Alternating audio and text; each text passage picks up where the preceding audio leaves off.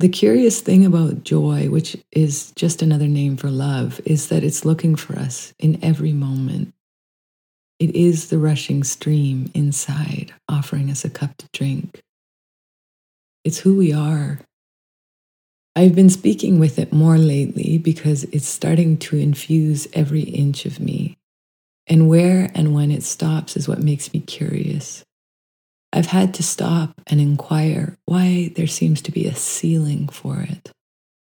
I want joy to do as joy wants for me, to live in all corners of my being. But something in me is attempting to sabotage this, to mutilate this possibility. And so begins the conversation. What in me is stopping you, joy? From taking up more space in me and my life? What in me finds you terrifying and difficult?